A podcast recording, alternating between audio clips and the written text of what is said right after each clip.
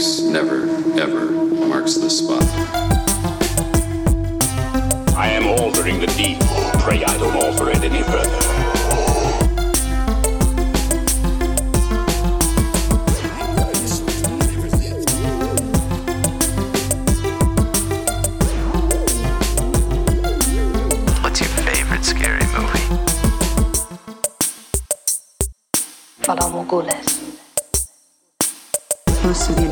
Community doesn't believe he exists. The ones that do call him the Winter Soldier. I'm Batman. Dracarys. Hello, everyone, and welcome to this week's episode of the Top 5 Report, the podcast that probably should have gone knight to rook 4 as opposed to bishop to queen 3. My name is Drew. I'll be your host for the evening. Along with me, as always, is my brother Peter. Here. Hey, man. How's it going? I'm good. Are we on the internet? I think so. I think it's all working. Um, um, I don't remember if I. yeah, I think everything's working properly this week, and I say that because we had that technical difficulties, so everything seems to be just fine. Um, so our news this week is not nearly the megaton that we had last week, so we can. Oh, yeah. See, uh, news this week does. I do have a couple stories that kind of expound a little bit on a couple things that we covered. Um, so I just thought that you know I just kind of pulled them just to be safe because why not? Um, other than that, it's a pretty straightforward show. So, um, yeah, Exciting. it is right. Yeah. Um, uh, so yeah, why don't we uh, just what are we watching? What are we reading? Actually, wait before we start that, real quick. I don't know if you saw, but um, Jeremy Bulloch passed away today, Um, and and your pause makes you go, "Who's Jeremy Bulloch?" Which little bit. sad, which saddens me a little bit. But all Star Wars fans across the world, in terms of the OT generation or the original trilogy generation that we are, Jeremy Bulloch is the original Mandalorian, the actor who played Boba Fett in the original Oh, wow. Um, for Empire and Jedi. Um, I had a chance to meet Jeremy Bulloch back in the day. Um, he was really gracious with his time, but he was one of those. He was one of the Star Wars actors that was really appreciative, appreciate appreciative of his fans. He really truly embraced his fans and all that stuff. And I just wanted to quickly say that um, it's sad to hear that he passed away. He was 75. Um, I don't know if it was COVID related or not. I decided to kind of leave that out in my search. It was more of a sad day. Um, and it also made me realize that being an OT generation fan, um, I am about. I made a realization today that there's a there is a chance that I'm going to outlive the Star Wars cast. And that's coming, the, original Star Wars cast, and that's coming fairly quick. I think the only ones left are like Luke, Han, 3PO, and Wedge. Um, oh, Lando. But for the most part, Yeah. for the most part, most of them have passed away. So, um, uh, yeah, we're getting we're getting to that point. So I just thought that was a weird thing. But Jeremy, may the force be with you, and thanks for being the original Mandalorian. So yeah, this is uh this is one that's really sad to hear. I obviously wasn't super familiar with him as an actor, but it's one of those things where just hearing this right now, it's like, wow, this actor who I didn't even know the name of has affected me more than I would have even known because of just that memorable Boba Fett performance that everybody keeps harkening back to, especially with uh, you know, its newfound relevance with the Mandalorian show and stuff. So definitely sad to see any uh Star Wars actor go, and uh, yeah, just really sad to hear that. Yeah.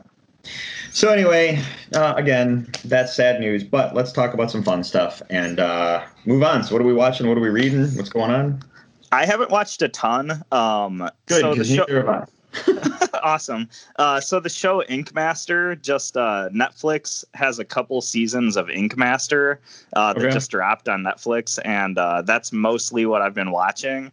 Um, and this is a show that I've always kind of liked, but never like kind of binged through. I would always just catch an episode here or there because it's a tattooing, you know, competition reality show, and uh, I just it's really one of those things that I like to watch because I like to see the design work that people come up with. I like seeing the creative process, and it's a show that I watch that makes me want to draw, which is pretty awesome. Um, and it's not. I, I like a lot of shows like this because I like that sort of documentation of the creative process more than necessarily it being tattoos, but I'm drawn into the artwork and the design and all that. Um, that being said, this show is kind of ridiculous because, like I said, I've never binged it and I never realized how dramatized they made everything. Like every episode, there's characters yelling at each other and fighting with each other and stuff. And I'm just over here, like, I just want to see what they draw, you know, like I just want to see their tattoos. I don't care about all this drama stuff, but it's definitely entertaining. And that's mostly what I've been watching this week. Um, I watched Mandalorian, of course, but that's about it. Uh, what about you? All right. So I Mandalorian. We'll get to Mandalorian in a minute, but uh, I watched uh, Mandalorian has made me um, not question, but more of a ooh wait, let me double check some stuff. Just not like not necessarily facts checking, but more of a hold on a second and then i'm like kind of going back and watching certain parts of like clone wars and other things like that. So i've been kind of falling asleep to clone wars lately It's and the, like uh, watching the, It's the conspiracy board, like we were talking about last week. You've got your Mandalorian conspiracy board going. it is and i'm not like i said i'm not fact checking it's more of a oh hold on a second. You start thinking about stuff. So you're so i'm watching like the mandalorian arcs and going back and like looking at other certain story arcs and stuff and um, it's been a lot of fun doing that. So i've been kind of falling asleep to the clone wars which has been really kind of cool. Um, Nice. Otherwise, I watched a little bit more of um, The Flight Attendant. I haven't finished it. I only have a couple episodes left to go, but it's really, really, it's really a cool show, and it's really shaping up to be something kind of. It, I think it's a really special show to watch. I'm just kind of really enjoying it. It's got these moments where it's like really dark comedy, funny, and then he's got these moments where they're like super serious, and you throw in the drama, and then they go back to the dark comedy stuff, and um, she has a lawyer friend, which is kind of like the big comic relief right now, which is kind of making me laugh just the way she handles things. Um, I might change my voicemail to match the way hers is because I always thought it was funny. uh, her, her voicemail on her phone, like uh, Kaley Cuoco's character will call her like friend who's a lawyer, and her voicemail picks up, and she's like, "It's Annie. That's all you get." That's I'm like, nice. I'm totally gonna change my voicemail on my phone. Um, The uh, but no, otherwise that show is actually really cool. I highly recommend it. Um, I don't like I said I haven't gotten to the end, and I know it's based on a book, so I don't know if there's supposed to be a second season or if it's just a one shot. Um, but so yeah, just check it out. Um, otherwise, I watched The Mandalorian. So you want to talk about that for a second because this episode was pretty cool. Yeah, definitely. Um, Um, Boba Yeah. Fett like painted his armor.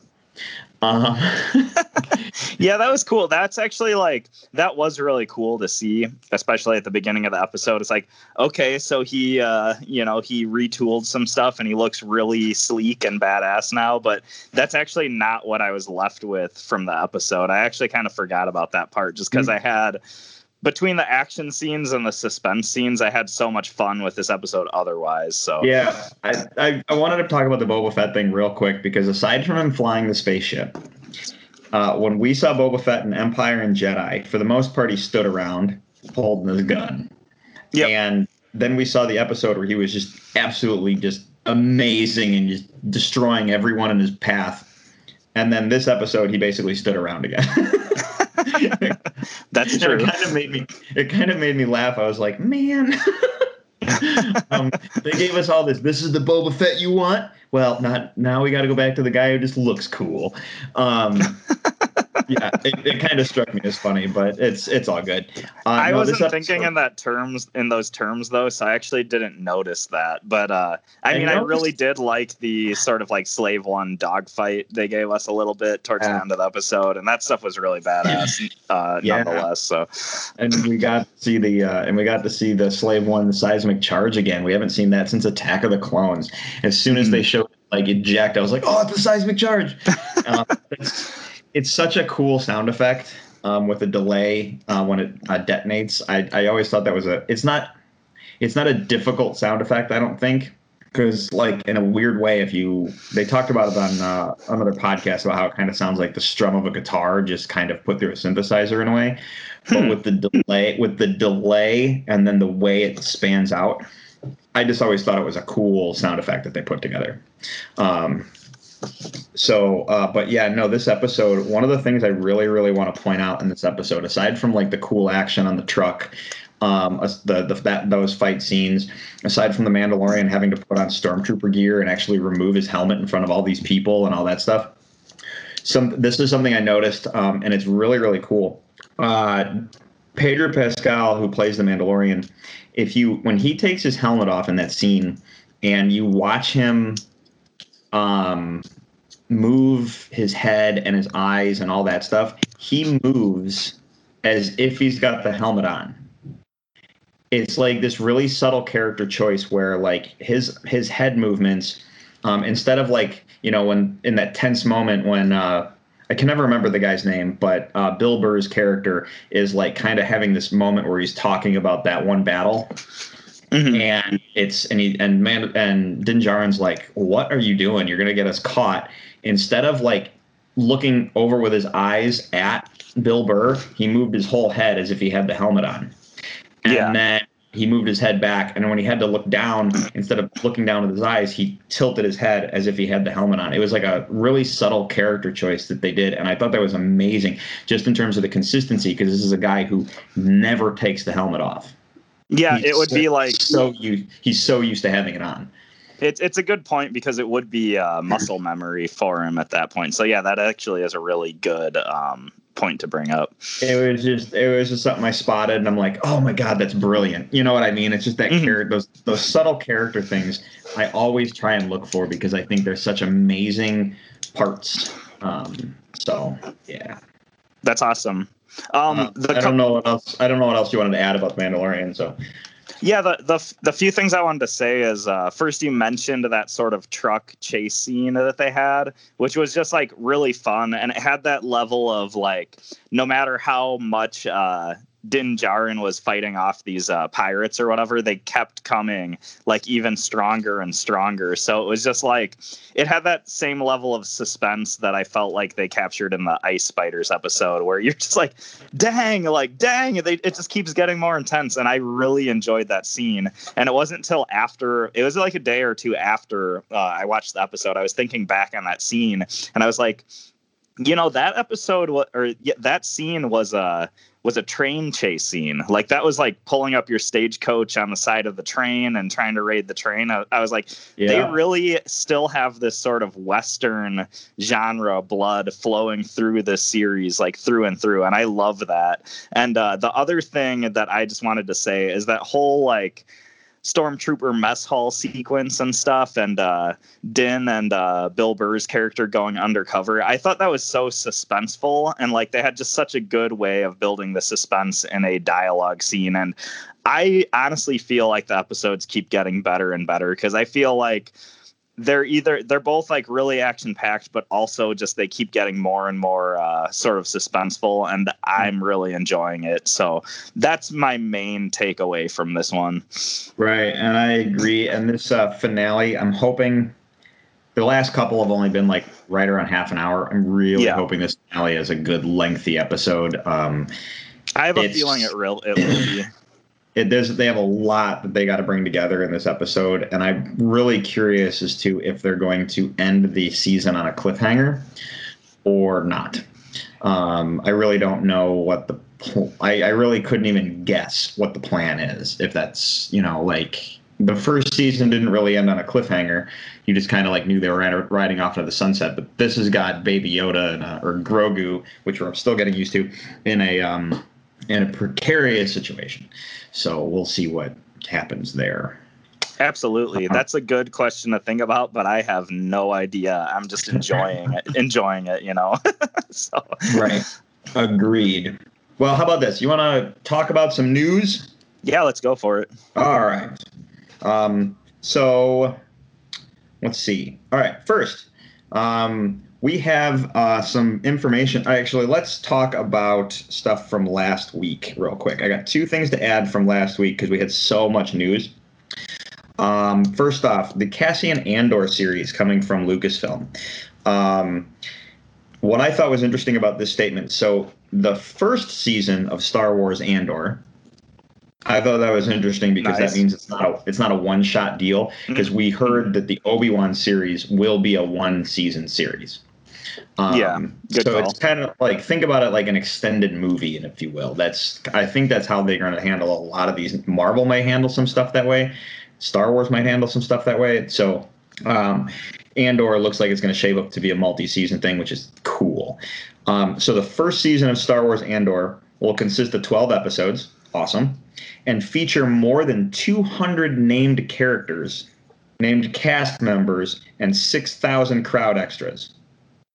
Okay. Um, the extra number. The That's extra what I number, like to hear with Star Wars. Well, the extra number isn't really something I'm concerned about necessarily. Yeah. It's the 200 named cast members that I'm like, whoa, um, which you're probably going to see a lot of characters that we already know. Like we might see Bail Organa. We're probably going to see Mon Mothma. We might see Admiral Ackbar. We might, you know what I mean? We're we could see some characters Yeah. from the original trilogy we're already aware of, and that's something that caught my attention. Um, you know what I mean? So That's I thought of the same thing when you said it, like the named characters, because that they could be original named characters for this series, but with that amount, I feel like there's got to be a decent amount that we already know, which is definitely really exciting to look forward to. Yeah, I mean, we might see a young Wedge. We might see, you know what I mean? Like, this could be a lot Yeah. of characters. You got to think back to that first movie or that first, or just the original trilogy in general, and how it all like lines up, if you will. So, um, but yeah, that's awesome. Um, okay, the other piece of Star Wars news. I think I only have one other Star Wars thing. Uh, well, I have sort of an extra one because it's yeah. Um, all right, so this is something I was really thought was really cool because we talked about Hayden coming back.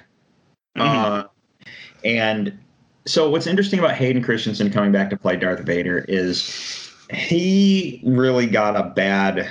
I think he got a lot of he's, he got a lot of negative criticism from Revenge of the Sith and Attack of the Clones, and whether you agree with that or not is kind of irrelevant because this is a guy that still played that character. I think he did a decent job. Um, and when I found out about, and I talked about this last week, how he like kind of like listened to the way Vader talks to try and mimic the cadence of James Yeah. Earl Jones, Yeah. not the tone, but the cadence, because you got to remember Vader's voice in the costume is also going through a filter, and Hayden's not in a costume, so he's just trying to match the cadence, so the lines are still delivered similar similarly. Wow, I can't talk tonight. Um, but anyway, I just think Hayden got a bad. I think he got a bad taste in his mouth from it, and he kind of stopped acting for a little, while after Star Wars.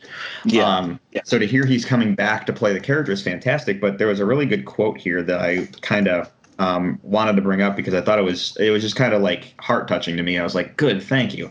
Um, it's a from Hayden Christensen. It says it's such an incredible journey playing it. It was such an incredible journey playing Anakin Skywalker.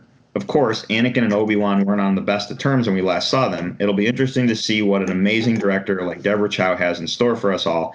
I'm excited to work with you, and again, it feels good to be back. Um, and that's awesome because I think from what I've heard is that Ewan really lobbied to say, if I'm doing this, you got to bring Hayden back. That's awesome to hear. Um, and that's just a really good statement from him. Like, it's super positive, but it's to the point, and it's what we all want to hear as fans. So I'm definitely excited about it. Yeah, and then the other um, the other aspect of it is that uh, there's a line. So here's what's interesting. Um, there's a and I I can- I'd have to look it up and I'd, or just go watch the movie because you know I'm going to do it anyway because it's Star Wars. But um, there's a so the last time we saw Darth Vader or Anakin Skywalker and Obi Wan together was in Revenge of the Sith. Anakin becomes Darth Vader. Uh, Obi Wan messes him up. Anakin becomes Darth Vader. Obi Wan goes to sit on Tatooine and wait for Luke to grow up. And then the next time we see Anakin, Vader, and Obi Wan together is in Episode Four when Vader kills him. Right? Yeah. Okay, so we're all in agreement there. Cool. There's a line in Episode Four where Vader says right before the duel, "You should not have come back." Okay.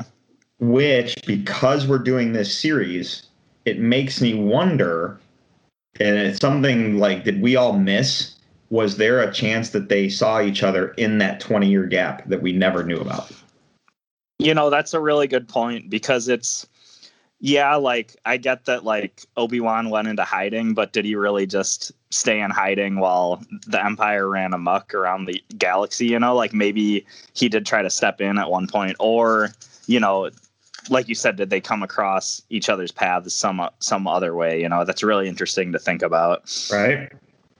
Yeah, I don't know. Um, it just kind of it just caught my attention, and I was like, "Wow, that's that's kind of cool." So um, I'm really kind of curious to I, I, aside from being excited, I'm really kind of curious to see if that plays out that way, so we can go, oh, that makes that line so much cooler, you know. Um, Absolutely, and it makes me wonder if this is something that they, if they noticed that and then they built it into this new show, or if it's just something that conveniently worked out for them, you know. and the world may never know, but I love speculating on that sort of uh, behind the scenes thing. Like, is this a coincidence, or did they do this on purpose? You know. Um, I think. Um, well, see, you got to remember that George made Star Wars. You got to remember when George made Star Wars, it was the '70s, and we didn't have VCRs. We couldn't record stuff. Um, we had to. You, if you caught it, great. If you missed an episode of a show, sucks to be you. You'd have to fill in the gaps in your own mind or talk to someone and try and figure out what happened.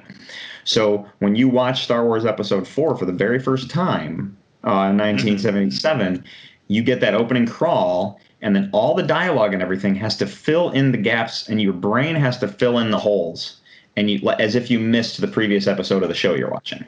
Um, and it was very ingeniously done that way. And then even when you go back to episode one years later when they put that together um, you still have to figure fill in the gaps. Like what happened prior to this that you don't know that you're trying it's it's that episodic television that i just happened to miss that episode. Here i am. Because um, four to five everything lines up. Five to six everything lines up. But at the end of the day if you missed that episode you know what i mean? And it's just back then it's just that's how you handled it. Like oh i didn't get to watch that episode of i don't know what was a show that was on then? Um, uh, Flash Gordon. I missed the episode of Flash Gordon, so I, you know, um, had to just pick it up. Yeah. You know?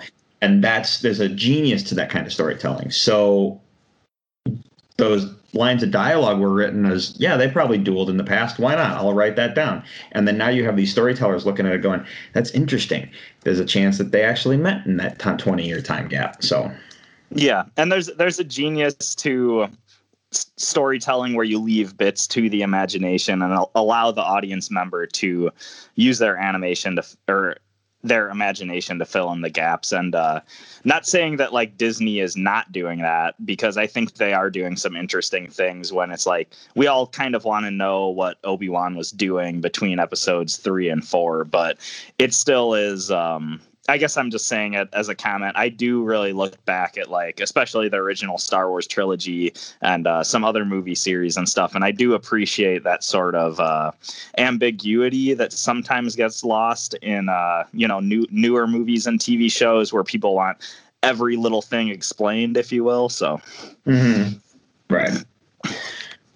And I don't think we need every new like the one that bugged me the most in terms of things needing to be explained was um, episode seven came out, and for some reason the internet went like ape shit over the fact that 3PO had a red arm, and there's no explanation of 3PO having a red arm. and uh, the, there's, there's a couple lines of dialogue in the movie. He goes, Han, you probably didn't recognize me with the red arm. And yeah. you're like, why does 3PO had a red arm? And then, as 3PO and BB 8 are walking off screen, 3PO, BB 8 blurts something at him, and 3PO goes, You're right, BB 8, I should probably get my other arm put back on. In my nice. head, in my head, as a Star Wars fan, I probably went, Oh, you know what? I'll bet you 3PO is just getting some repairs done, and they gave him a temporary arm. right? Yeah, absolutely. Like, but the internet's like, why does he got the red arm? What's the story? And what happened? is they had to create they had to write a comic book and release it to explain why he had the red arm and it's this whole big like heroic like adventure 3PO went on. Yeah. Uh, well, I, now, I do think I, I kind of because I, I have heard about that comic book and how I feel like the story's like something about C C three or C three PO is saved by some other robot in the situation that like some other uh, droid sacrificed his life to save C three PO, and right. that robot had the red arm and 3PO wears the red arm like to honor that character or something like that. Yeah, he honors him for like 20 minutes because at the end of the movie he doesn't have the red arm anymore. Um, But- and go ahead. Oh no, I, I just think like it makes me wonder if when they originally gave 3PO the red arm, I feel like it's for one or two one of two reasons or possibly both, but it's one to show that um that a section of time has passed. Like it's been a while since you've seen this character, so it makes sense that he would you know, some of his parts would change. I mean, compare the way he looked in episode one to, you know, what he looked in the original trilogy. Of course, he's going to look slightly different. And then two, to sell more toys because it always goes back to that with Star Wars. So, of course, Right. we need to have the red arm variant of C3PO. But uh, what were you saying, though? what I was gonna say was, is 3PO the first time we see him, he doesn't have any armored pieces. He's just like the guts of the robot. Yeah. And when we see him in episode two, he's got the shoddy, like not. He doesn't have the decent body armor on his, um, or the shell to his the robot that he is, and then in episode four, he's now got the gold armor. But what people, you know, they're freaking out about the gold arm, which was clearly used to show a passage of time. No one said, oh, you don't see the internet exploding over an Empire why he has a, one of his legs is silver from the knee down. So, Good point. so there's that. All right. We're done with the 3PO red arm tangent because that's an argument from 2015. So anyway, let's move on. All right. So quick science story, and then we'll get to fun stuff. Um, you know, I like to pull out a science story on occasion, and I'm going to tell Yeah. you, I I was going to read more of the article. I was going to like, ooh, this will be fun for a conversation, and then I started reading the article, and it got so technical. I was like, holy cow, I'm not going to do this.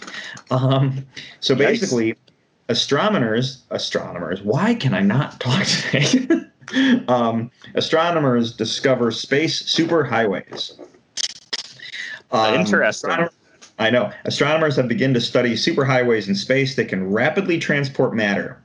Uh, these space manifolds exist via gravitational intersections in the solar system and could aid in travel in the future. So, that said to me, we've discovered hyperspace and we're going to use the light speed like in the Millennium Falcon and go traveling through the hi- traveling through space. It's going to be awesome. Star Wars is real. The other Absolutely. the other side of this that made me laugh was the last time we started messing if you watch science fiction movies the last time people start look traveling through space at high velocities that i remember was event horizon and that all ended bad. So um, if you've never seen event horizon go watch it. It's fantastic. But you see my point. Yeah, absolutely. yeah so anyway looks like hyperspace is on its way all right Absolutely. you ready to talk, That's- ready to talk about some crazy story. yeah, we can talk about our actual actual list. No, I do appreciate that story. I've mentioned it on the podcast before, but uh, I heard this like theory where it was some astronomer or something said that they're like deducing that the layout of the universe closely mimics a human's brain, which is just I don't even know how to take that. Like, are we like Right. subatomic, a su- subatomic like pieces of whatever inside of a giant other creature's brain or something. So I hear about the superhighways and immediately I'm like, oh well those are just like nerve synapses or something that you can travel through. But uh yeah, it's definitely really interesting and uh I don't even know where to begin with that article. But uh I also was gonna comment on You've had a lot of science art uh, news related items lately, and I think that just is a testament to how messed up this year has been and uh, thank god that it's almost over but there's it's like every other week lately there's some weird science thing coming out Well, the weird science stuff. So, like, I look, I'm always going to be looking for the Star Wars and the comic book and, you know, the movie news because we're excited about this, that, or the other thing. And, you know, we want to talk about that stuff. But I really enjoy science stuff. And there's some really interesting and, like, science fiction. Um, like, Star Trek is responsible for a lot of things. Like if you go back to the original Star Treks and stuff, and you then you look at your cell phone and go, "Oh, hey, that's actually right there on the screen. They're using Mhm. that." You know what I mean? Absolutely. of- and that's the thing. Science fiction does stuff, and then scientists go, "Can we do that for real?" And then someone builds it. Um, well i, I so- remember going back to a uh, next generation episode once and i was just it's like I hadn't watched the show for years and years, and I just randomly caught it on TV, and I was like, wait. Uh, Picard's using a tablet right now. How the heck did they know that tablets were going to be a thing? And I was just like so kind of dumbfounded by it. Uh, but yeah, keep going. What were you the weird the, the tablet thing in Star Trek makes me laugh because Picard will have a tablet in his hand that does one thing, Yeah, and then yeah. have but but he'll have Absolutely. a stack of tablets on his desk that each do something different. Yeah. Where where I know that the tablet I'm holding in my hand right now can do several things. Yeah. so um it's a different it's a different medium, but they still had tablets, and that's the whole point. Like he's it's still the visual the visual of it was so striking to me that I was like, how were they able to predict this? You know, back in the early '90s or late '80s, whenever that show was airing. Uh, it was Um, early. It was '92, um, but it wasn't. But I don't know if it's necessarily a prediction so much as a. Well, it's Star Trek. We got to think of super uh, um, uh, space technology for the future. You know what I mean? Like, what would they have? Yeah, Um, how do we make their lives easier as writers? Is I think is what really happened. Um, all right, we're like all tangent tonight, man. This is it's kind of fun, but uh, let's move on. um, okay. Uh, do you remember the show Dinosaurs? yeah. Yeah, Earl and Baby. Wait, are we are we of the- still on news? We are. oh, for some reason I thought we were jumping in the list already. But yeah, keep going about dinosaurs because yeah. this is weird. You remember the show Dinosaurs? yes. Dinosaurs is coming to Disney Plus. Like the old the old show. The old show streaming on stream Dinosaurs will be streaming January 29th on Disney Plus. This is great. Um, from what I can tell, it's the old show. Um, I don't think it's anything new. So, Yeah. but it comes down to this is that thing where Disney and got to remember we we all tend because of COVID and all the other nonsense that happened this year. You got to remember that at the beginning, Disney bought Fox.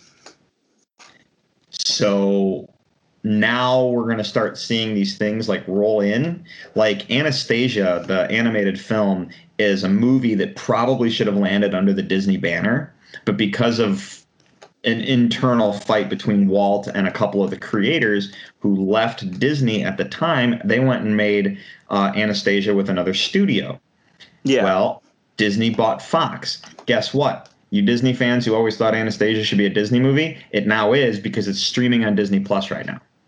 Oh, that's great. I gotta watch that. I I really like Anastasia, and that's uh Don Bluth was like the head animator or director Yeah. on that, and I love his uh, art style and everything. So that'll be really fun. Um, the dinosaur story I think is very amusing because I I say that it's great to hear that it's on Disney Plus, and here's what I expect my uh, experience with dinosaurs will be: is I will put it on the TV, I'll watch one episode just to get the reaction out of my wife. will be like, "What the f is this?" and then we'll turn it off, and it'll just be amusing for me. Um, but um, that that was a very I'm gonna have to- show. Oh, what were you saying? I'm gonna have the very same reaction with my kid and be like, "You have to see this." Uh, Well, it's, a very unique show. It's just kind of weird that it, it exists, but uh, it's Like, cool it that it's on Disney Plus. it was uh, the um, I feel like uh, it's the uh, it's basically Roseanne with dinosaurs. If you think Yeah. about it. I was Um, gonna they say for for our viewers who don't know, like Google dinosaurs sitcom, but it's basically a sitcom made up of uh, puppets and people in suits and stuff who are dressed as dinosaurs, and it's like your average sort of uh, sitcom where you've got the two parents and the dad who works construction, and you know like the bratty teenage kids, and yeah, it's just it's really weird. um, so yeah, dinosaurs is coming to Disney Plus, so I'm definitely gonna have to uh, give that a go. not to, Uh, not to derail the conversation more, but have you ever seen the the series finale to that show? No. Okay, it's very depressing because it involves the actual distinct or extinction of the dinosaur like Oh. race. And it's like a very like oddly depressing uh series finale which in retrospect is really amusing to me I So- wonder. I would have to look it up, but I wonder how many seasons they ran. But if I just wait a month, it's going to be on Disney Plus, and I can it's see how many seasons it was. But um, There you that's, that's that's good that they actually had a series finale. Um, all right, let's talk about some Game of Thrones news. Uh, y'all thought Game of Thrones was done. It is not. Um, HBO's The House of the Dragon is the new series which will cover the history of the Targaryen Civil War. Um, they have confirmed that it will have a 2022 release date, um, which means I got some time to, to read the book. Um, House of the Dragon is Oh, based nice. off. House of the Dragon is based off the, the book from the Game of Thrones series called uh, Fire and Blood, uh, which I picked up a copy. I just haven't had a chance to read it, and it's massive. And that's the other reason why I haven't read it yet because it's so big.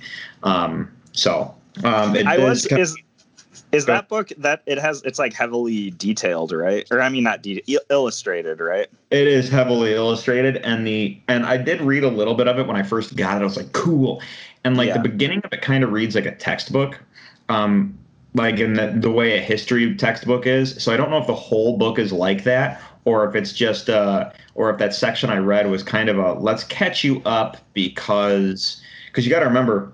All right, so quick tangent.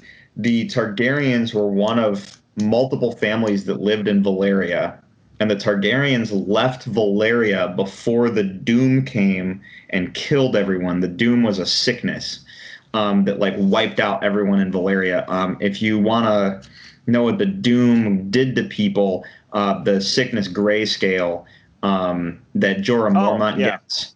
Um, and the and they refer to them as the Stone Men. That was the doom. That was the sickness that hit Valyria. So the Targaryens left right before that happened, and they're the only ones left from that country.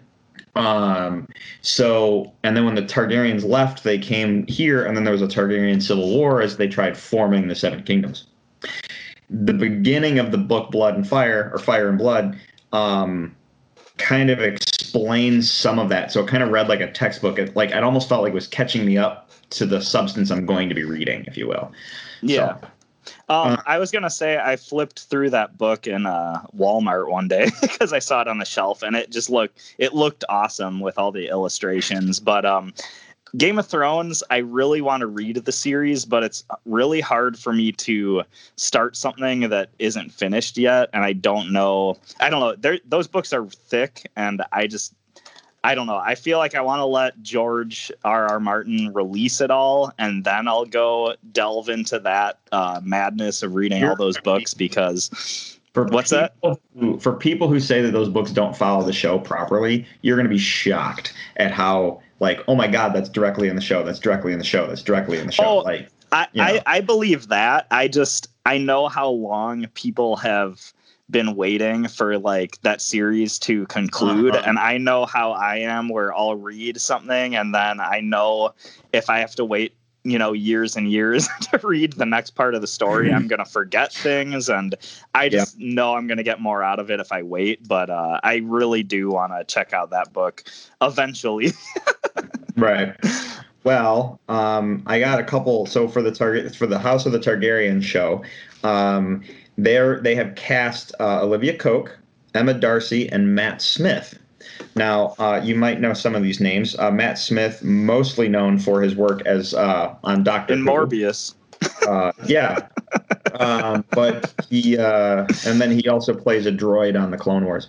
Um, Matt Smith is going to be playing Daemon Targaryen. He's described as the young brother of King Viserys and heir to the throne, uh, peerless warrior, and dragon rider. So we're going to get to see some people riding dragons.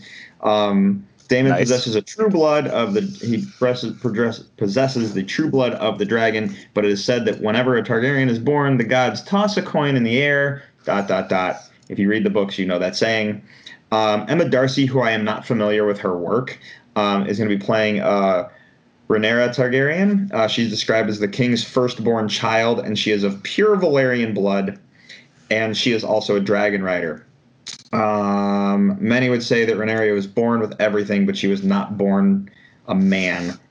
Um, and Olivia Koch, who most people would remember as Artemis from Ready Player One. Um, oh, okay. She will be playing Allison Hightower. She's described as the daughter of Otto Hightower, the Hand of the King, and most and the most comely woman in the Seven Kingdoms. She was raised in the Red Keep, close to the king and his innermost circle, and she possesses both a courtly grace and a keen political um, eye. So um, I have a feeling she'll be. I don't want to say she's going to be an evil character, but she sounds kind of like the Cersei of the crowd. You know yeah, what I mean? sense. Yeah. I know I like Olivia Coke, so I thought I'd you know bring that up. All right. Nice. Um, The Dark Knight. This is a quick one. The film The Dark Knight, Christopher Nolan's The Dark Knight, has been added to the Library of Congress. Um, every year, um, uh, the Library of Congress or the National Film Registry adds 25 movies to its collection. Um, and uh, the collection, in an effort to conserve outstanding cinema for future generations to an experience and overall preserve American movie heritage. Um, and The Dark Knight was one of the 25 films selected this year. That's awesome. That's So, really it- it- awesome. It, it's it's fantastic, and it's one of those. And it doesn't matter. This is the. It doesn't matter if you're a DC or a Marvel fan. What's exciting about that is that they acknowledged a comic book film and the achievement that it was that it should be put in the Library of Congress. So, yeah, Absolutely. Well, I think it's one of those things where people are uh, like people were disappointed that The Dark Knight didn't get enough acknowledgement from the Oscars the year it came out. But the thing is, the Library of Con- Congress might be more important when you look at the longevity of this film's legacy. Because imagine if we're overtaken by aliens or just years and years in the future, these are the movies that people are going to look back at as like important pieces of art for our time. And so the fact that The Dark Knight is in there, which it absolutely deserves to be, I think that's just such a cool, such a cool story. I actually didn't hear about this one, but yeah, that's great. It, I usually try and look like other movies that are in there, like uh, Star Wars is in there, for example. I'm pretty sure Full Metal Jacket is like really big um, movies that made uh, big waves, basically in the realm of Hollywood. Um, Yeah. that have I know, as I know. Empire Strikes Back was entered around. It was like I know it was like post 2010. Like I, I think it was in the last 10 years that Empire Strikes Back was entered, and that was big news. And I think A New Hope was before that. I don't think there's Ewoks in the Library of Congress yet. But that would be pretty Sure. awesome. But uh, what were you saying? Oh no, I didn't really have much else to add to that. So Oh, I feel bad because I feel like I'm derailing you left and right No. this episode. But we are both going on tangents, and it's making the conversation fun. So I don't really care. yeah, um, so let's talk some DC news. I have one that I'm saving for last because it's interesting. Uh, Okay. That is DC related, but let's talk about some stuff. So first off, Patty Jenkins, Wonder Woman creator or director, not creator, Wonder Woman director, criticizes Justice League, meaning the Joss Whedon cut. okay, Um, she was very not thrilled with some stuff um, because they, like, for example, the scene where uh, the Flash and Wonder Woman collide and they land, and the Flash is like laying on Wonder Woman's chest, and he gets up. He's like, "Oh, like you know, kind of dumbfounded." That's a really cheap gag that was not in the original cut, and it's Yeah. a cheap gag that they that someone put in there for a laugh. You, I don't want to blame it on Joss Whedon. It could be him, but it also could have been a studio head looking for a you know a lighthearted gag. Um, and uh, Gal Gadot went on the record saying she refused to do that scene, and they brought in a stunt double and had and did it with a stunt double because Gal Gadot wouldn't do it because she thought it degraded the character, which it does. Yeah. Um, so Patty Jenkins said, "I think that all of the, us DC directors tossed Justice League out just as much as the fan did, but I also felt that, that version contradicted my movie in many ways, and it did. So I just thought that was interesting to actually hear a director speak out against the Justice League film, which is awesome because we're getting the Snyder cut." Um, which I'm going to get to the Snyder Cut news in just us. Yeah, we'll just talk about the Snyder Cut right now because there's Yeah, one there's one non Snyder Cut DC thing I wanted to bring up because I thought it was interesting. So um, Zack Snyder said that um, his cut of the Justice League will release on HBO March of 2021. So we literally just have to wait to March. So that's the now countdown we're looking for. Um, I knew it was. I figured it was going to be. That's early. great. I figured Yeah. it was going to be early. I figured March, April is what I was guessing in my head. Um, so yeah, and then um, he also said uh, Justice League will get a rated R release. Okay, so this Well is then. what I'm. what I just said, well, then keep going. Okay. so this is what I'm not sure about. So uh, Zack Snyder announced his cut will head to theaters, and uh, and it sounds like the majority of the R rating will be because Batman drops a handful of f bombs, um, which is totally fine. Um, the um, this is what I'm curious about though. So the full four hour the full four hour length cut of the just of the Snyder cut is going to be released in theaters. They said when they announced the Snyder Cut originally, it will release on HBO Max in four one hour segments. So is that going to be an hour a day? Is that going to be an hour a week? I don't know how they're going to do it. And then Zack Snyder said in that press release um, on uh, that they did for DC fandom um, that the movie will release that way. It will release in a bundled version and distribution. So we're gonna get. It sounds to me like we're getting a Blu-ray out of this, which is awesome because I want a physical copy on my shelf. Um, yeah. But then, uh, if the R-rated version's only going to be in, released in theaters, that I think is kind of cool because they're going to go. You want to see the movie? It's on HBO Max. Enjoy. But if you want to see the R-rated version of the movie, you're going to have to go to the theater. So it makes people do both. Um, That's I, that's see what I'm cool. yeah. I'm kind of, and if it's just lines of dialogue like Batman dropping f bombs, I don't mind watching it at home and then going to watch it in the theater. I'm totally like willing to go see it in the theater, though. I totally support this project, and I've been backing it ever since. If you listen to this show, all I've done is blown up the fact that I want the Snyder cut. So, um, I think that's a cool idea, and I'm totally down for it. Um, I just hope that when the distribution hits and the Blu-rays do come out, that I can get my hands on that cut. So um, I don't, it doesn't sound like it's two different cuts. It just sounds like there's an R-rated. Um, it's probably all R-rated in general, but it is going to theaters. So hopefully there's an intermission because I don't know if I can go four hours without using the bathroom. Um, this is a really this is a really interesting thing. Um, Zack Snyder, obviously, if you're familiar familiar with his other movies, he doesn't really like to hold back as far as subject matter goes. Like he likes really dark, real, like really dark, really real subject matter, and like he likes it's it kind to of be gritty. huh. He really likes it to be gritty. Yeah. And it's it's one of those things where it's it's very weird to have movies that are starring, you know, the Flash, Superman, and Wonder Woman to be rated R.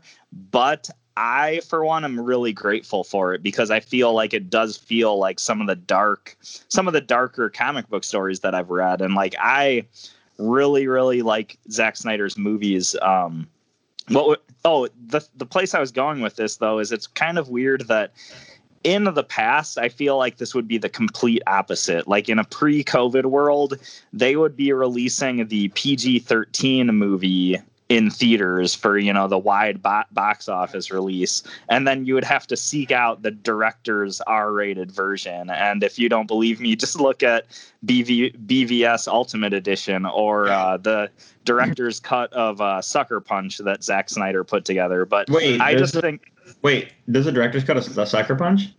Yeah, it was on uh, the Blu-ray release. I think it's only a few scenes that are added, but I think it's it pushes the movie from PG-13 to R. Um, I didn't know that. I want to see that version now. 'cause This is that. So, uh, grr. Okay. Um, I'm sorry.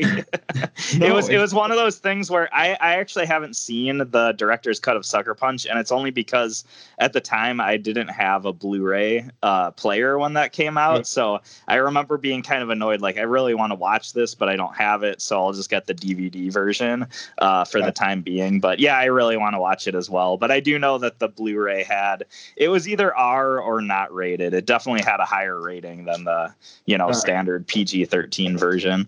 Well, what I wanted to add to that is where you said that um, they put the PG 13 in the theater to get the wider audience. Yeah. I think, in the terms of the Snyder Cut and DC trying to turn around what's going on in their studio, they don't care.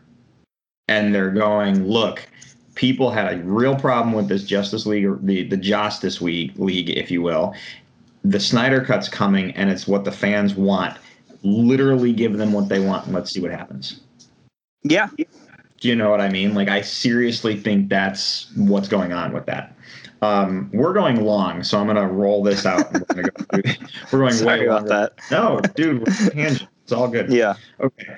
So, um, speaking of Jet, uh, Zack Snyder's um, uh, versions of the film, this is something I think is really cool. I don't know what, um, how this is going to be distributed. If it's just going to go to HBO Max or if they're going to release it on Blu-ray or whatever. Um, but Zack Snyder announced that he's working on an IMAX ratio restoration to Batman versus Superman. Um, Wow. Okay. so if you don't know the words that I just said or don't understand what I just said, um, if you watch, so if you go to the theater and you watch a theatrical version of a movie, you have that 35 foot screen in front of you. Um, and then you go and you watch, um, and then you go and you watch it on IMAX, you have a 75 foot screen in front of you, but it's much wider at the top and bottom. Um, when you go to um, when you are at home watching a Blu-ray, most widescreen TVs are not theater aspect ratio. So when you watch a wide when you watch a movie on like a Blu-ray disc, a lot of times you'll get the black bars at the top and bottom of your screen, and because everyone's watching widescreen TVs now, no one seems to really notice and pay attention to those black bars. When you watch a movie in IMAX, a lot of times you will have the movie will fit a certain portion of the screen and then depending on the action sequence it'll be the entirety of the screen and then it'll cut back to that theater size and then go back to the imax length for the film um, very rarely do you have the whole movie shot in imax um, a really good example of it would be watching um, the Dark Knight films, uh, specifically Dark Knight and Dark Knight Rises. You can see the breaks. If you look for them, you can actually see the breaks where they go from that 35 foot to the 75 foot back and forth uh, for the action sequence.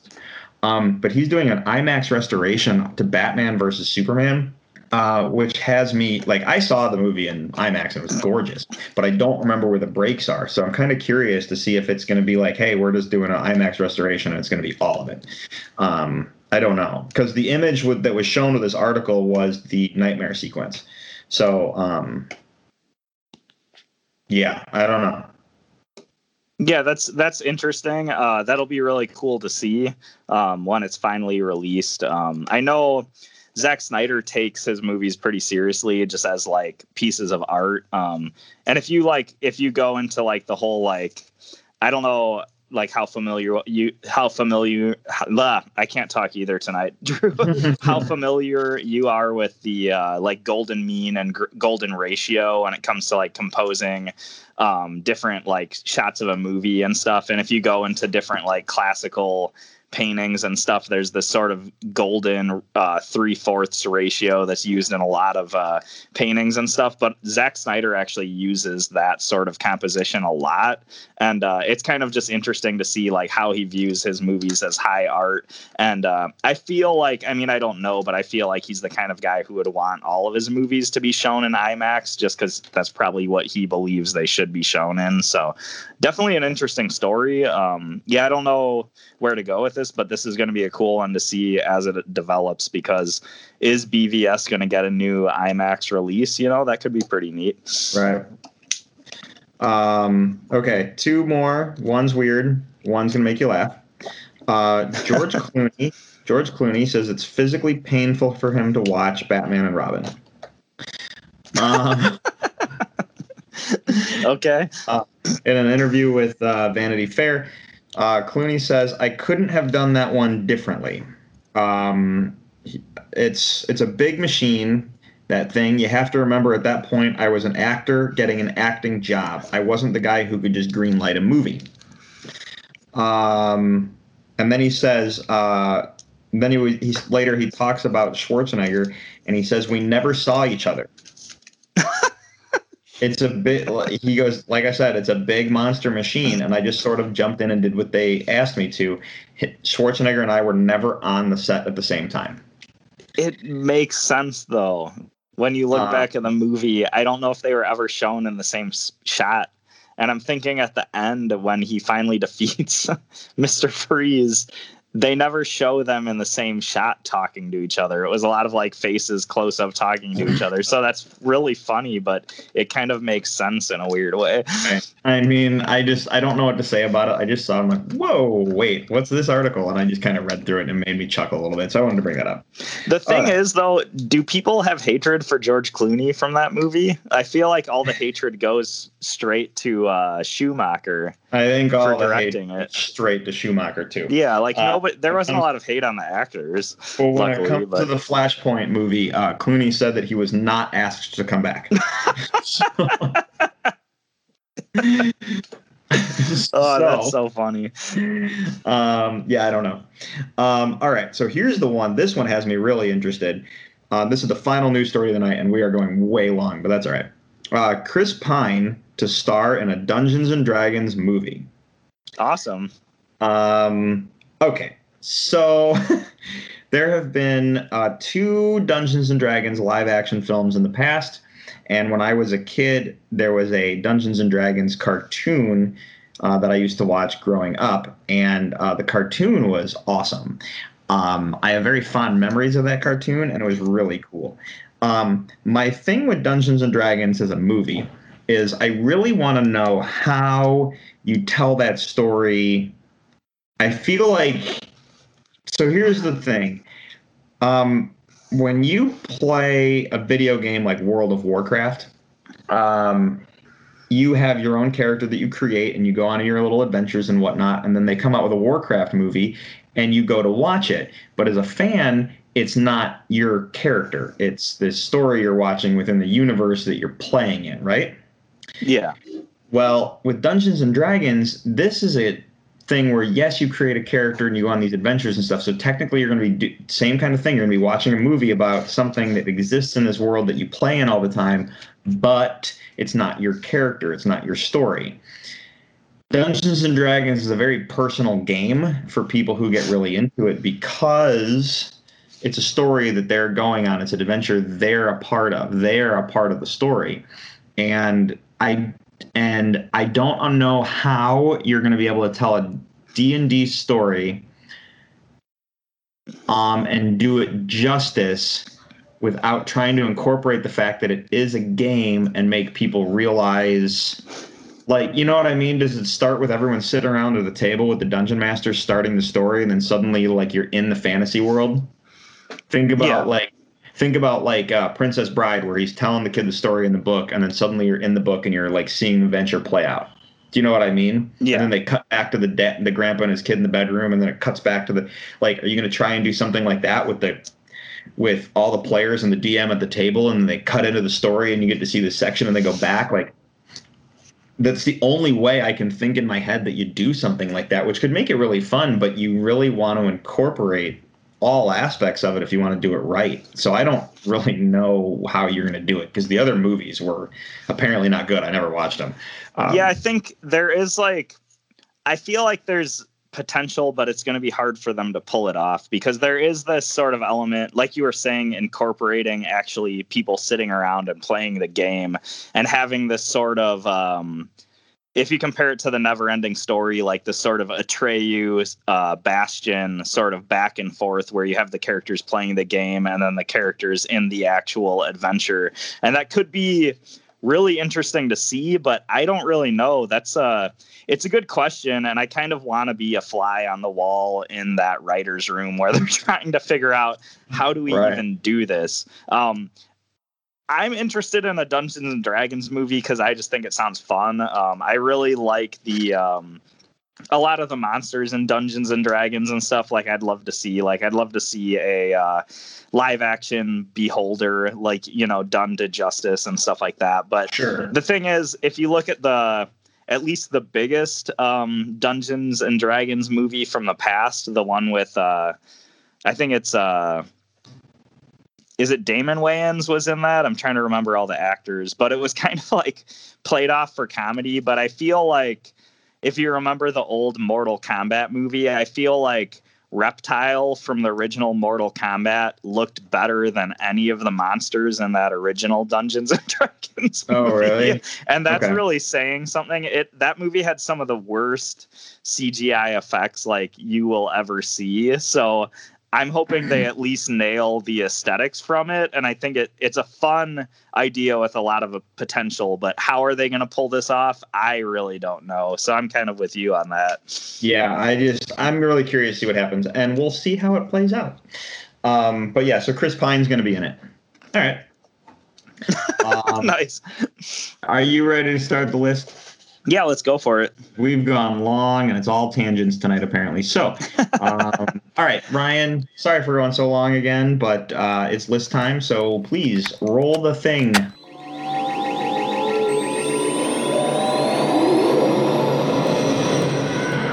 And now for the top five.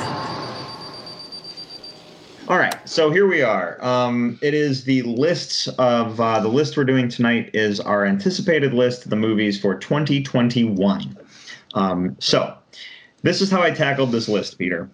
I tackled this as I Googled what's coming out for 2021. When you look at the list, it seems like everything's been shifted back from what I was Yeah. looking at. It looks like everything's properly been shifted. Everything has proper release dates and months and all that stuff now. Um, however, I'm not 100% sure everything's actually coming out in 2021.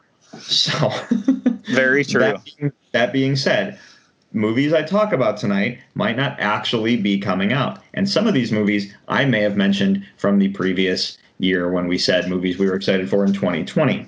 I did not look up our list because I didn't really feel like it. I was like, you know what, 2020 is kind of a uh, like we're kind of scratching it out of existence, if you will, in terms of like the entertainment industry. So um, I didn't want to like dig those up and go, oh hey, we talked about that last time a year ago. Um, I just figured let's look forward to the future and kind of go from there. So um, I do have two honorable mentions. I don't know about you, um, but yeah. I have two honorable mentions as well. And the only thing I can say as a precursor to my list is not a lot of variety. There's not a lot of variety on my list at all, but I don't care because these are the movies I most want to see. I So know. there you No, go. I, I thought about that in terms of when we get to uh, when we get to the Oscars, okay? Because the Oscars got pushed back to April. When we actually get to the Oscars and we get to talk about movies like our favorite movies of the year, we didn't get to see a lot. And Yes. the and the majority of the movies that got released hit like streaming services. So when I look back at 2020 and have to do my five favorite films of the year, there's a good chance the Oscar list, most of us are going to go, "What in the world is that movie?" Because it hit streaming and it got buried in the Netflix like catacombs. You know what I mean? yeah. Uh, so I really Netflix catacombs. yeah, those digital catacombs you get lost in when you go scroll, scrolling through Netflix. It happens Yeah. every time, man. Um, all right, so yeah, what do you got? Um, I, technically, this would have been my my list week, so it's technically you go first, if you will. Sure thing. Uh, so the fir- okay, so my honorable mentions I know very little about, but I'm excited for them. Uh, the first one I wanted to talk about is the Disney animated movie Raya and the Last Dragon. Uh, Drew, I think you told me about this because you mentioned it when we were talking about D23 news. I could be wrong, but I believe it was around then. And uh, I don't know anything about this movie. I've seen like probably three images, but I just already know that this looks really awesome. Like it looks like a really cool sort of fantasy, um, you know, Disney animated movie, but it has a really cool like sort of design aesthetic to it. And uh, I think I think this is just one of those movies that the few images I've seen, I have a feeling I'm going to really enjoy this movie, and I kind of don't want to spoil too much. So I'm okay kind of being out of the know, but I'm definitely going to check this one out uh, once it does come out.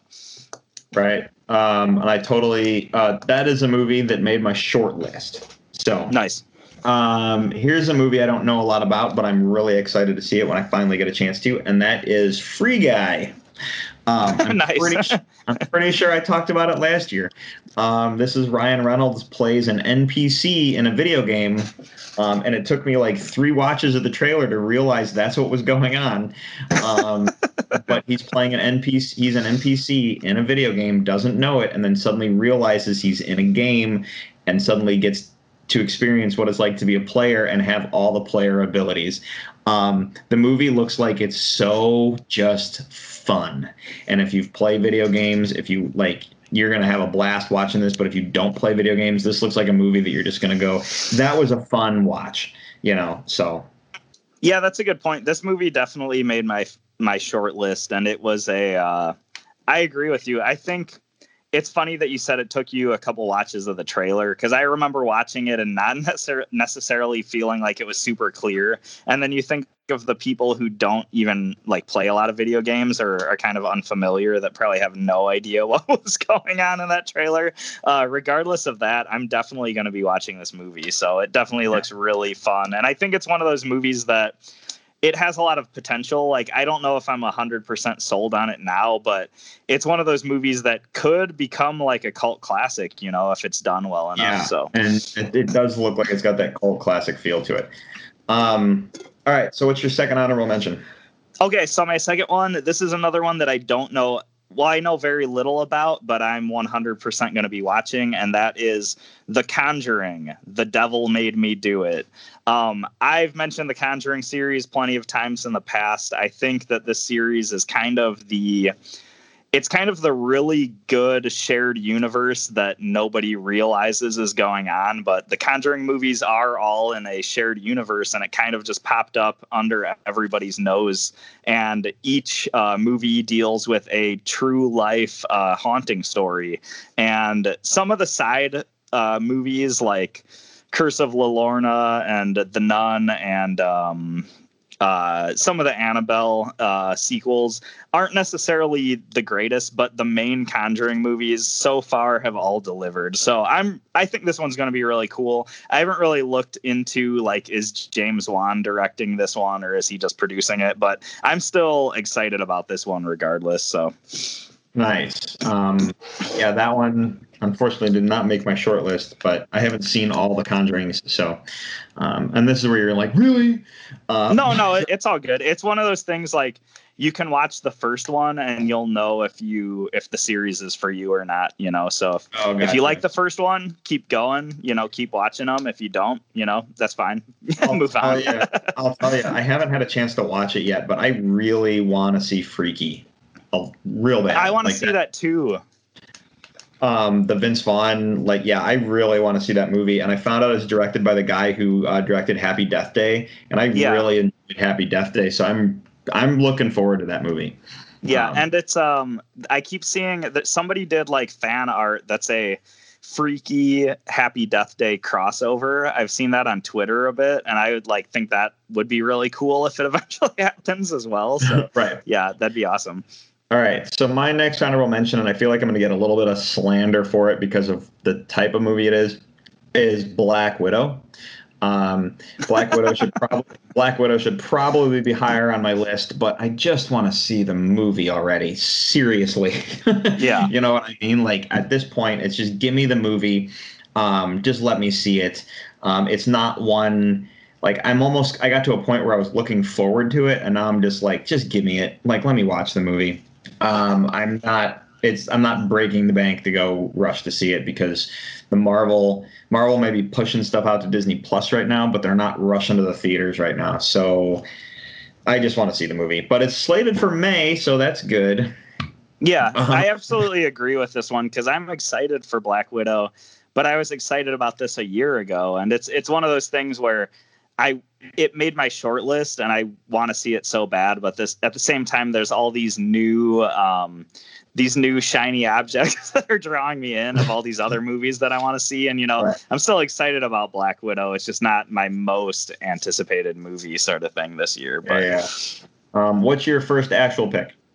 Okay, so my first actual pick, another movie that I know very little about, but I am pretty confident it's going to be awesome, and that is Mortal Kombat.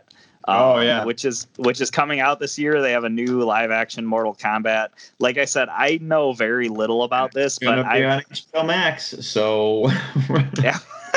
Absolutely. And it's one of those things that I don't know a lot about this version of the story of Mortal Kombat, but I really like when you compare Mortal Kombat to other fighting games, I think Mortal Kombat does have a very very cool, very interesting world that it takes place in, and that's what I'm excited about because at the place that uh, special effects are and everything, I think this is going to be a really cool realization of that world we're going to see um, as this movie's portrayed in live action. And that's what I'm excited about. Um, I'm hoping it's good. I'm hoping it has some really gritty, cool, gory aspects to it. Uh, Drew, I don't know if you have any thoughts on Mortal Kombat, but that's the first Um, pick on my list. I do. I I agree with you wholeheartedly. I about everything you said.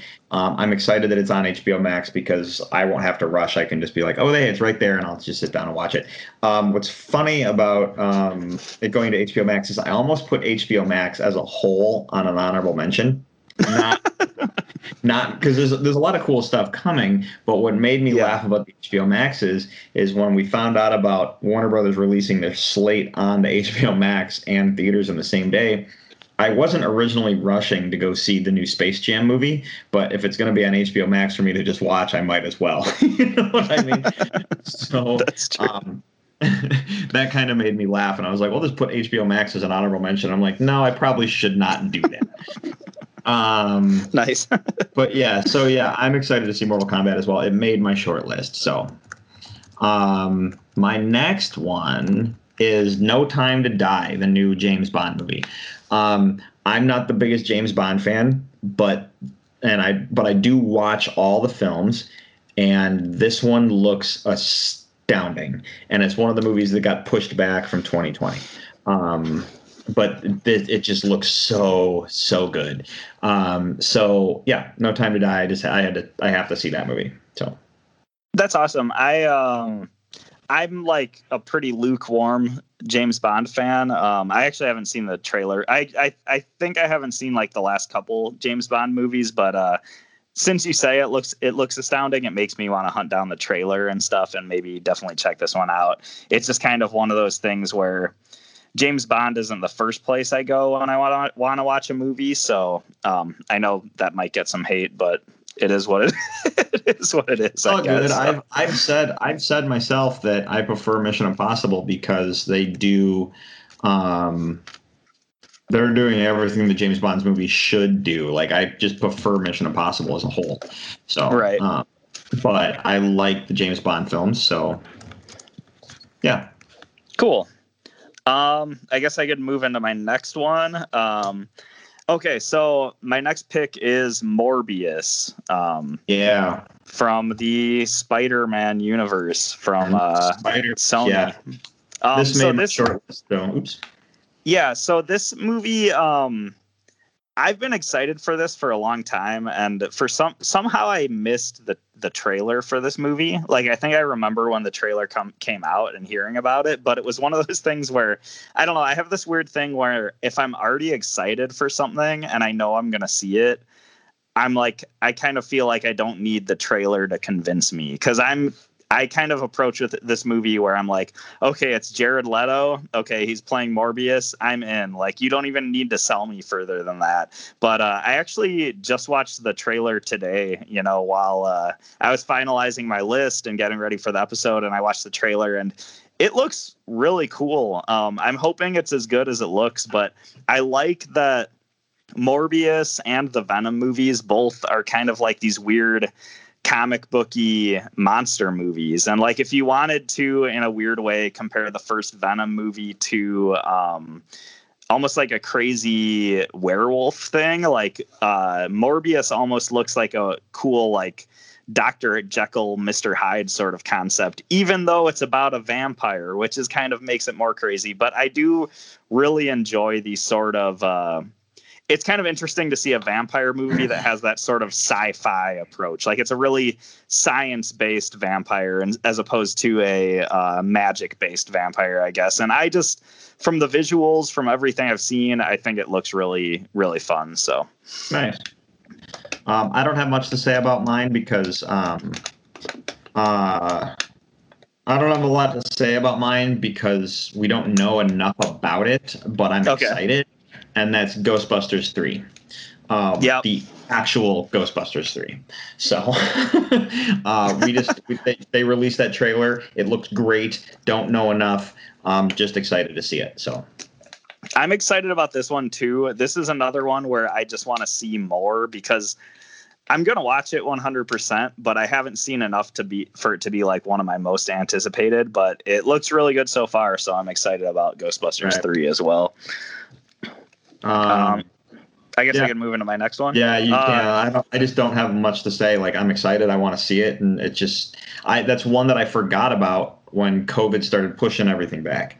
So That was probably already supposed to come out, right? I in 2021. I honestly I don't know. I don't remember. I you know Fair like, enough. we knew it was coming. I just don't remember. Yeah. Um. So yeah, go ahead. What do you got?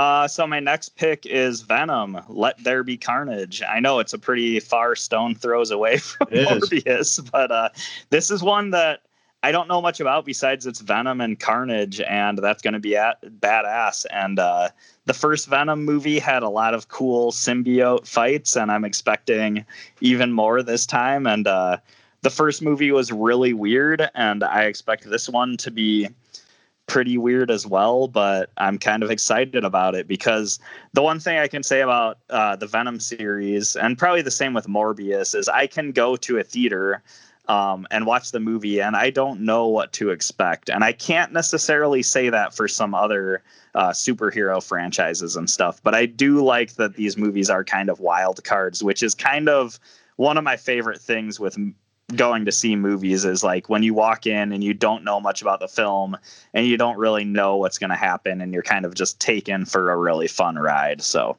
uh, yeah venom. Um, so my next one, again, I don't know much about it, but if you follow its director Christopher McQuarrie on uh, Instagram, he's been posting a lot of pictures from like locations that they're scouting or at and stuff. Not set pictures, but just like like we're here filming kind of thing. Um, and uh, so if you know Christopher McQuarrie, you might know where I'm going with this. Um, but that's Mission Impossible Seven. Um, awesome I've been I've been excited about this because we found out it's going to be the two movies back to back, Mission Impossible seven and eight. It sounds like they're doing two movies and breaking it in half, kind of thing, kind of like how they filmed the Lord of the Rings trilogy. Um, and Tom Cruise um, is very very heavily taking the COVID restrictions seriously. I, I heard about that so much that that quote made me laugh. Um, I don't know the quote verbatim, but it was like, "We are not effing shutting this movie down. Um, if you do not effing like adhere to these restrictions, you are fired." Like, yeah um, and I just thought that was, I just thought that was awesome. Um, so well good- it's it's funny that like tom cruise takes the stance like we're not shutting this down because like you know how dedicated that guy is to his craft so it totally makes sense like do Right. not ruin for this for me we're not stopping production you know keep your damn mask on sort of thing uh, Right. yeah that's awesome though Um, yeah, so that's all I got on Mission Impossible 7. I'm just real excited for it because I love, like, the series has gotten just better and better and better, and Mission Impossible 6 was just unbelievable, and it's still just a fantastic movie. So, I agree. Like I've watched uh, Fallout multiple times, and it's really good. Like every time I watch it, did you and ever I watch, did you ever watch Rogue Nation? no, I need to go back and re- and watch those the previous movies. It's it's funny to me to say, dude, you should really watch the previous movies because there's some story threads that start in three and carry all the way through Fallout. oh, I absolutely could tell. But but that being said, Rogue Nation and Fallout literally go pretty much hand to hand back to back. Yeah. That's awesome. Yeah, I do need to take like a weekend or something and just watch all those movies. Um I knew I knew you were gonna pick Mission Impossible as well. or I, I, I didn't know for sure, but I had a strong feeling. Um I could move into my next pick, which is The Suicide Squad. And this lots- one you got a lot of uh, variety there. yeah no it's it's all just comic books are killing people on my list. So um the suicide squad i don't know much about it besides who like who is in it as far as actors and characters and just how they look but this is james gunn. Um i've pretty much liked uh, most of the things i've seen James Gunn do. Um, I really love the Guardians of the Galaxy movies. I loved Sl- Slither. Um, I like kind of like a lot of aspects of his aesthetic and stuff, and that he comes from kind of a I like that James Gunn comes from like this weird B horror movie, you know, like Troma vision sort of background, but then he brings like bits and pieces of that even into his comic book movies, like that sort of goriness and campiness. And it's not like over the top, but it's still there and you can still sense that in his movies. And I really love that. But I just expect this movie to be super fun. Um, I I like the su- first Super Suicide Squad movie, but this one kind of looks like it's going to be a completely different take while also honoring the original one. So I'm actually I'm really excited for this. This I just expect to be a really good time. I don't know if you have any thoughts on Suicide Squad, Drew. I'm really excited for Suicide Squad. I'm mostly excited that because of the Snyder Cut news, it seems like DC is really focusing on trying to keep that universe intact. Um, so when Yeah. you go from the first Suicide Squad movie to this Suicide Squad movie, um, it just seems like they're trying to keep it intact, which is awesome. Um, and Yeah, I, and I- really, I really appreciate that visual language to keep together.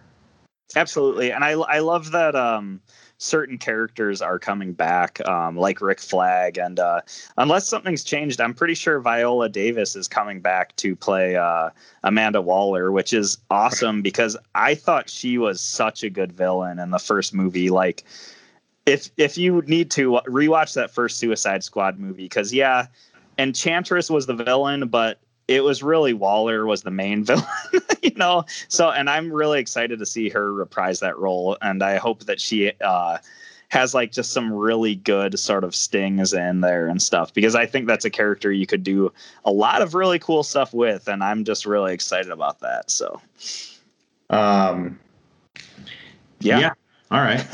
well, uh, my next pick for the night again is a movie I've talked about in the past because it got pushed back, but I'm dying, dying, dying to see it, and that is Top Gun Maverick. Um, so yeah, um, yeah, we just we we know plenty about it. We've seen the trailers. It's supposed to it was supposed to be out last year.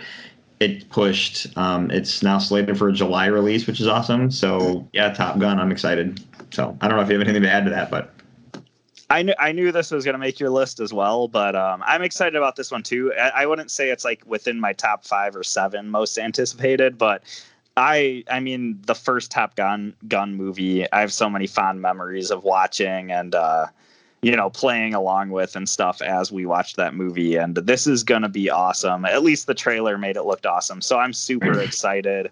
And uh, yeah, who knows what's going to happen? You know is there going to be even more Top Gun sequels? Like that'd be kind of cool, you know. we don't know where this is going to lead, so Right, right. Now, before you tell me what your last pick for the night is, um, the uh,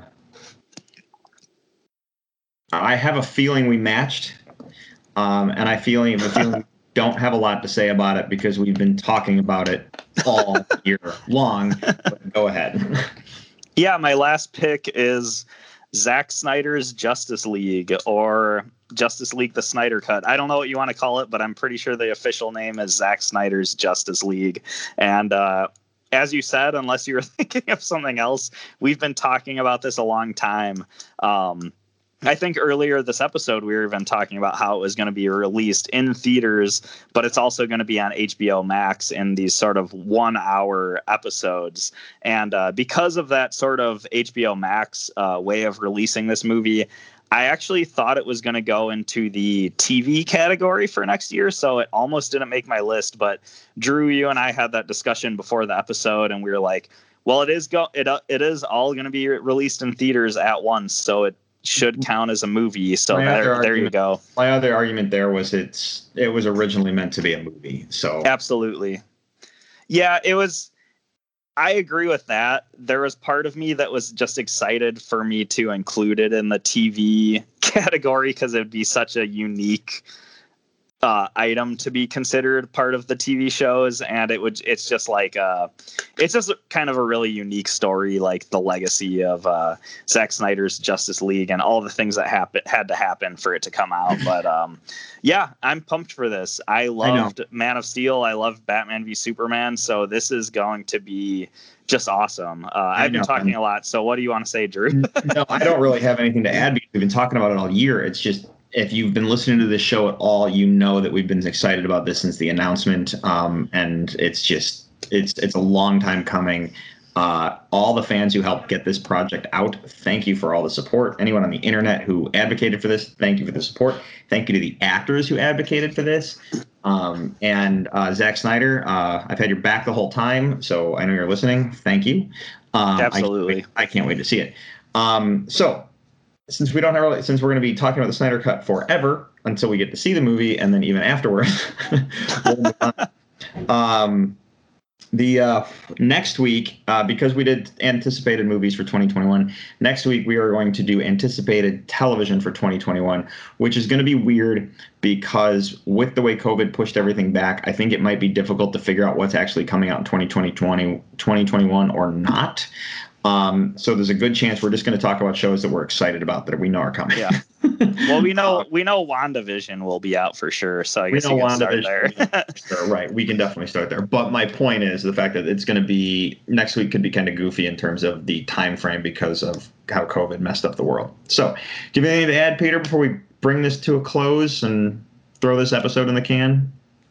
Uh, no, I think it's just this next year, as long as everything uh, stays the course, there's a lot of really cool movies coming out. So I'm excited for it. Right. Well, uh, everybody, I agree with what Peter said. And do us a favor and check out our website, top5report.com. There you'll find links to all of our social media, Twitter and Facebook, along with the link to our email, top5report at gmail.com. Uh, you can interact with the show by shooting us an email or hitting us on our social media. Either way works. Um, we are on iHeartRadio, Google Play, Stitcher, Apple Podcasts. There you can subscribe to us, and if you do, you won't miss a single episode. Um, you can also leave us a review. We love those five stars, but we understand criticism because it helps us get better and it makes the words we say feel important. Uh, you can follow me personally on Twitter and Instagram at Drew3927. Peter? Yeah, you can follow me on Twitter at Ninja Pierre, and that's where I'll be announcing all the delays to your most anticipated 2021 movies. awesome. All right, everybody, for the top five report, I'm Drew. I'm Peter. And uh, we'll see you next week. Thank you for listening. Bye.